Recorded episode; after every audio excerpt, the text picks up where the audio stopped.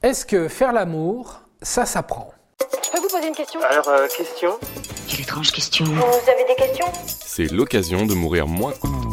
C'est bien connu, on dit que tout s'apprend, même la vertu. Il y a quand même certaines choses plus faciles à enseigner que d'autres. Faire du vélo, par exemple, au début, c'est compliqué, mais on peut toujours compter sur ses parents, sur son frère, sa sœur ou quelques bons amis pour devenir le roi du bitume. Mais s'il y a bien une chose que personne ne pourra vous apprendre dans votre famille, en tout cas j'espère, c'est l'art de faire l'amour. Si tu m'apprenais à faire l'amour, il paraît que c'est bien les vieux. Bah oui, comment ça s'apprend en fait faire l'amour? On pourrait penser que la maîtrise de la méthode de reproduction des êtres humains est innée chez nous. Pourtant, il y a forcément un jour dans votre enfance où vous vous êtes demandé comment est-ce qu'on fait les bébés. On n'a pas vraiment la prétention de vous apprendre à devenir une bête de sexe non plus. On est sûr que vous vous en sortez déjà très bien, bande de petits coquins. On va plutôt essayer de savoir si faire l'amour ça s'apprend et surtout de quelle manière ça s'apprend. J'ai plein de défauts, je fais pas la cuisine, mais je fais très bien l'amour.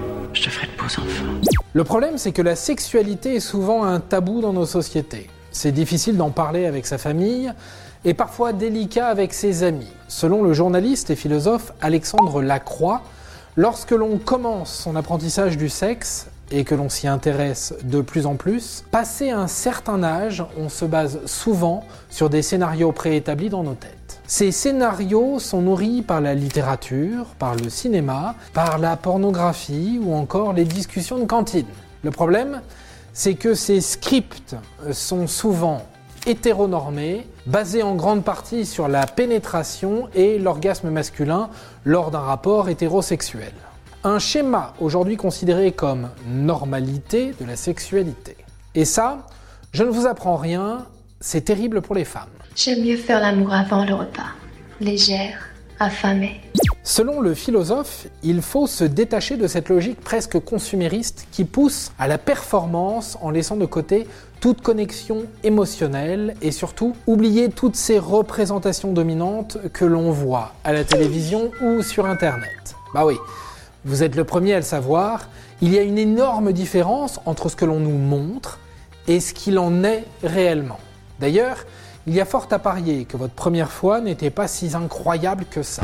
Décevante ou douloureuse, cette première expérience que vous avez tant attendue vous a probablement laissé sur votre faim, et c'est normal. Au-delà de cette histoire de représentation, c'est aussi simplement une question d'expérience et d'habitude. C'est en forgeant qu'on devient forgeron, paraît-il. Comme un palais s'éduque au bon vin, un corps s'éduque au plaisir, au fil des expériences et des partenaires. Mais moi, je veux faire l'amour Je veux faire l'amour T'es un malade, Bernard. Un malade. Pour résumer, faire l'amour, ça s'apprend, mais de la mauvaise manière. Il faut oublier ce que l'on voit dans les films, dans les séries et surtout dans la pornographie, qui dépeint une expérience qui n'a souvent rien à voir avec le sexe réel. En gros, eh ben on va oublier la performance olympique et on privilégie la douceur et la connexion émotionnelle. Il faut également se laisser du temps pour apprendre à connaître son plaisir, à s'abandonner, à s'affirmer et oser sortir de sa zone de confort. Enfin, sachez qu'il existe autant de façons de faire l'amour qu'il y a d'êtres humains sur Terre, et ce qui fonctionne avec les uns ne fonctionnera pas forcément avec les autres. Allez, joyeuse Saint-Valentin, et pas de pression surtout. On sait que vous allez briller ce soir. Et voilà, maintenant vous savez tout. Au revoir, messieurs, dames. C'est ça la puissance intellectuelle. Attends, avant de partir, j'ai juste un truc à te dire. Viens découvrir notre podcast Sexo, la question Q. Deux minutes pour tout savoir sur la sexualité féminine.